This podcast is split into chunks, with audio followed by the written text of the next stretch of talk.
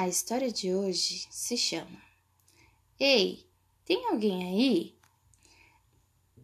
Autor Justin Gardner, editora Companhia das Letrinhas.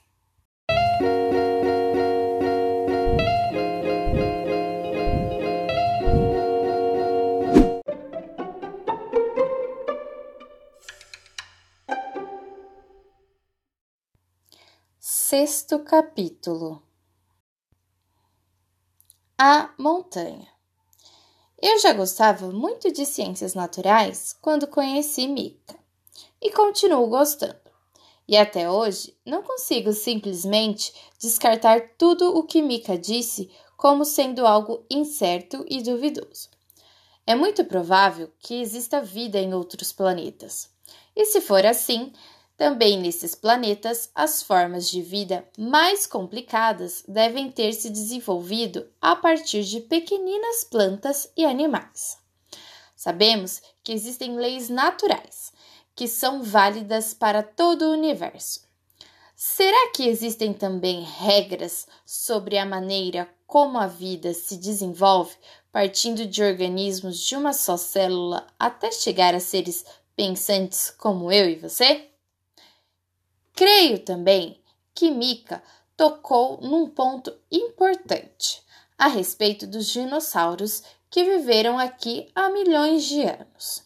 Hoje, muitas pessoas acreditam que os dinossauros se extinguiram porque a Terra foi atingida por um enorme meteorito vindo do espaço sideral. A chance disso ocorrer era a mesma que uma pessoa tem de ganhar na loteria apostando numa fileira de números seguidos. Mas, se isso não tivesse acontecido, com certeza os dinossauros teriam continuado a se desenvolver. Quem sabe então seriam os descendentes deles que iriam construir cidades e naves espaciais, hospitais e computadores, universidades e academias de ginástica. Acontece que esse meteorito provocou mudanças tão enormes no meio ambiente da Terra que todos os dinossauros morreram e outras formas de vida passaram a dominar. E foi assim que os primeiros a pisar na Lua foram os descendentes dos mamíferos. Os répteis perderam a corrida. O bom de visitar um planeta desconhecido, disse Mika, é que a gente começa a compreender melhor o nosso próprio planeta, pois cada planeta tem suas vantagens, mas também suas desvantagens. Agora ele estava falando igualzinho ao papai. A única diferença é que quando o papai falava, não ficava abanando as mãos nem chupando o polegar. Mika continuou. Nos lugares onde há montanhas íngremes, é importante saber escalar bem. Nas planícies abertas, é mais útil ser capaz de correr depressa. E onde há muitos predadores, ajuda muito ter um gosto ruim na carne. Melhor ainda, ser venenoso. Mas o melhor de tudo mesmo é ter inteligência. Concordei com vigor. Ele prosseguiu. Quem sabe a vida está evoluindo na mesma direção em todos os planetas? Aí fiquei perdido. Como? Na mesma direção? Ele fez uma reverência solene. Nós dois somos bem parecidos, não acha? Claro, respondi. Mas a questão é saber por quê. Nossa tarefa, disse ele, é levar adiante a nossa espécie. Para isso, precisamos de alimento e calor para podermos crescer e um dia botar um ovo ou dar à luz a um bebê vivo ou ajudar nesse processo. Mas nem tudo o que parece comida é comestível. Por isso, é muito útil ter a capacidade de sentir o gosto das coisas. E para sentir o gosto do que vamos pôr na boca, precisamos de uma língua. Respirou fundo e exclamou: já é uma semelhança. Veja, Camila, já é uma semelhança. Imagina como seria comer panquecas com geleias de morango, se a gente não pudesse sentir o gosto do que está comendo. E um ovo podre, então? Quantas coisas podemos provar e saborear? Você já tentou contar? Mica pôs de novo o polegar na boca. Depois tirou e voltou a, voltou a falar.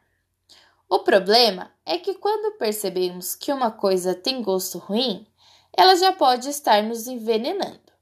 Portanto, é muito útil ser capaz de distinguir o cheiro das coisas.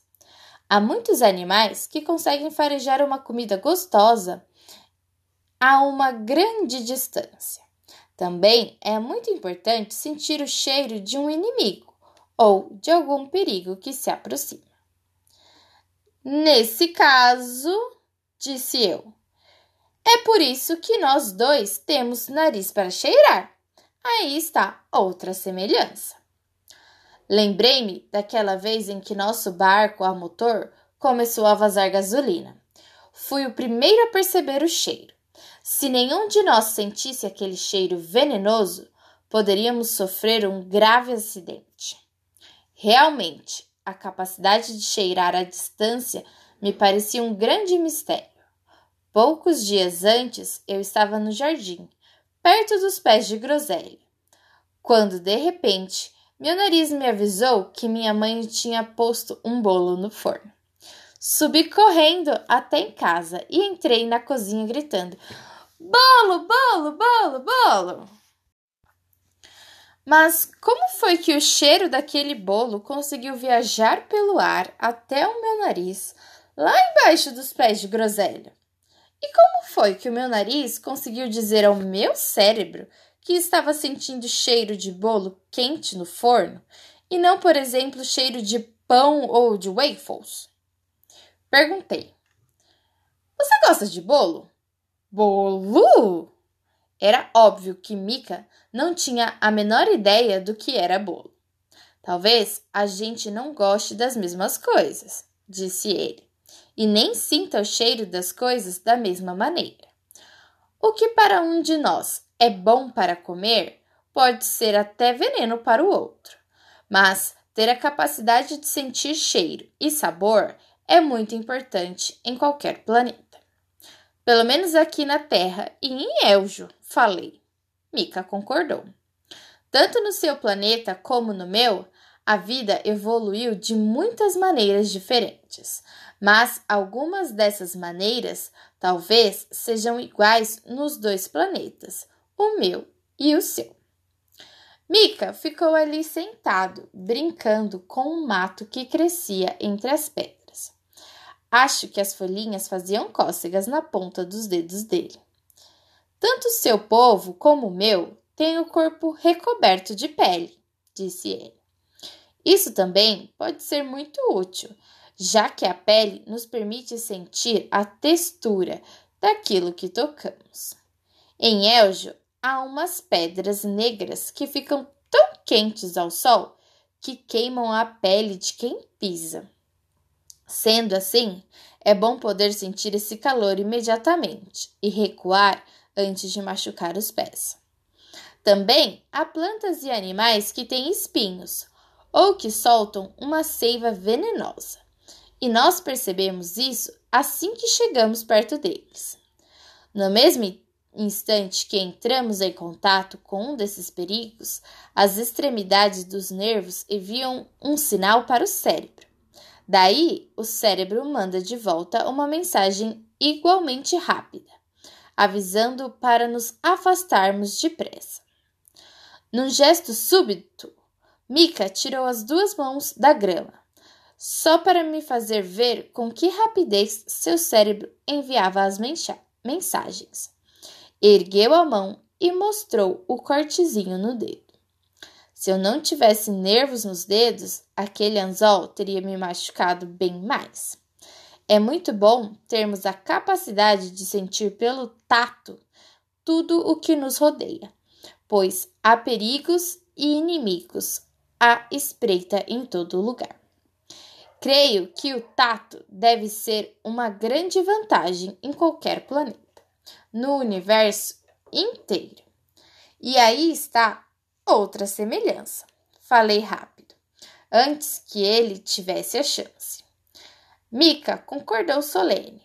Dali a um momento, me olhou com um sorriso malandro e disse: E além disso, é gostoso sentir cócegas na nuca. As gaivotas soltavam seus gritos agudos, sobrevoando a Bahia.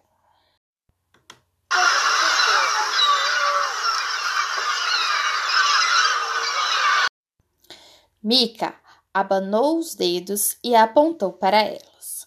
Por que você acha que elas estão gritando desse jeito? Eu não tinha certeza se sabia responder a essa pergunta, mas não vi mal nenhum em arriscar um palpite. Quem sabe elas estão avisando uma a outra onde encontrar comida? Ele concordou. Deve ser uma grande vantagem, tanto no seu planeta como no meu, ser capaz de ouvir por exemplo, se um perigo nos ameaça, é muito útil poder ouvi-lo a uma grande distância. Assim, temos tempo de nos esconder ou de preparar a defesa. Também é muito importante poder dar um grito de alerta para um irmão ou irmã menor que esteja fazendo alguma bobagem. Mas para isso, precisamos de ouvidos para escutar. Nós temos dois ouvidos, disse eu. Um só não seria suficiente? Se tivéssemos apenas um ouvido, não conseguiríamos determinar de onde vem o som. E, em geral, isso é o mais importante. Por quê? Ele fez uma profunda reverência. É importante para resolver em qual direção fugir. Dei uma olhada para os ouvidos de Mica. É verdade que eram um pouco diferentes dos meus, mas não muito. Eram dois buraquinhos dos lados da cabeça, como os meus. E aí está outra semelhança, falei. Por um momento, permanecemos sentados, bem quietos, ouvindo as gaivotas. Só de vez em quando elas ficavam em silêncio, e aí podíamos ouvir as ondas batendo nas rochas.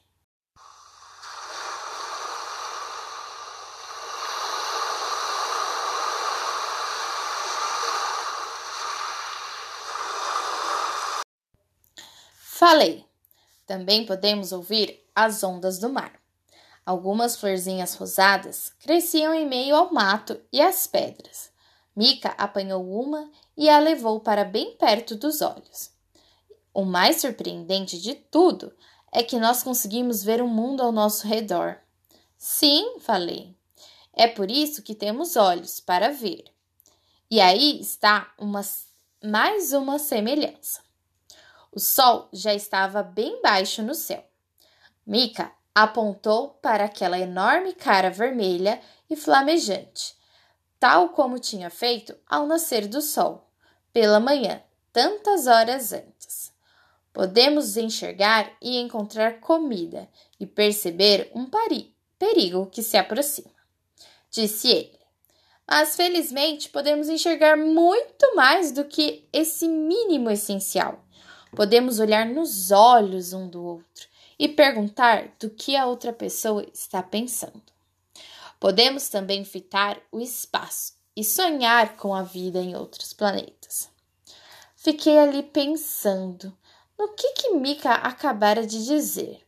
Não era estranho que eu fosse capaz de sentar lá em cima do montinho e ver o mar, os recifes e as ilhas, simplesmente porque tinha ganho um par de olhos para enxergar? Mika também ficou calado um longo tempo. Daí falou: Um ovo é um milagre. Ele já tinha dito isso, mas agora disse algo mais. Dentro do ovo há um par de olhos se formando, olhos que um dia vão descobrir esse mundo imenso, enorme, do qual todos nós somos uma pequenina parte. É como se o mundo todo estivesse crescendo ali, no escuro, dentro desse ovo. ou dentro da barriga da mamãe, pensei. Pensei, mas não falei. Já estamos começando a ver que somos muito parecidos, disse Mika. Podemos ver e ouvir, perceber o sabor e o cheiro das coisas e senti-las com um tato.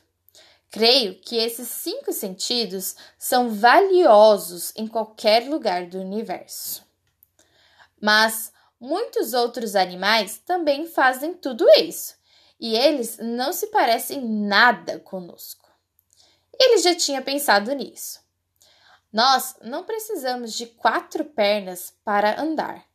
Em algum ponto do passado, há milhões de anos, tanto os seus antepassados como os meus se levantaram nas suas duas pernas de trás.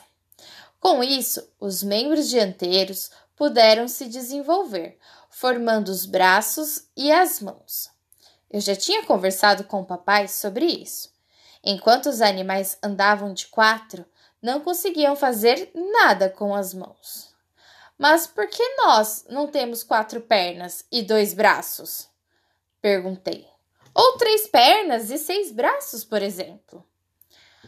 Essas perguntas fizeram Mika caprichar numa elegante reverência. Daí ele explicou: Porque tanto eu como você descendemos de animais de quatro pernas.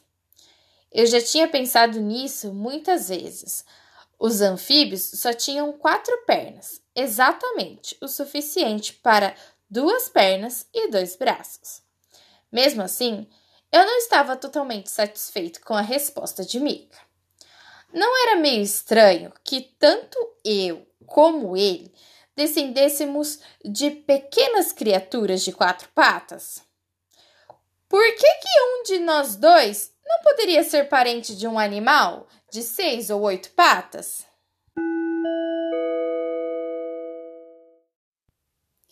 Continua.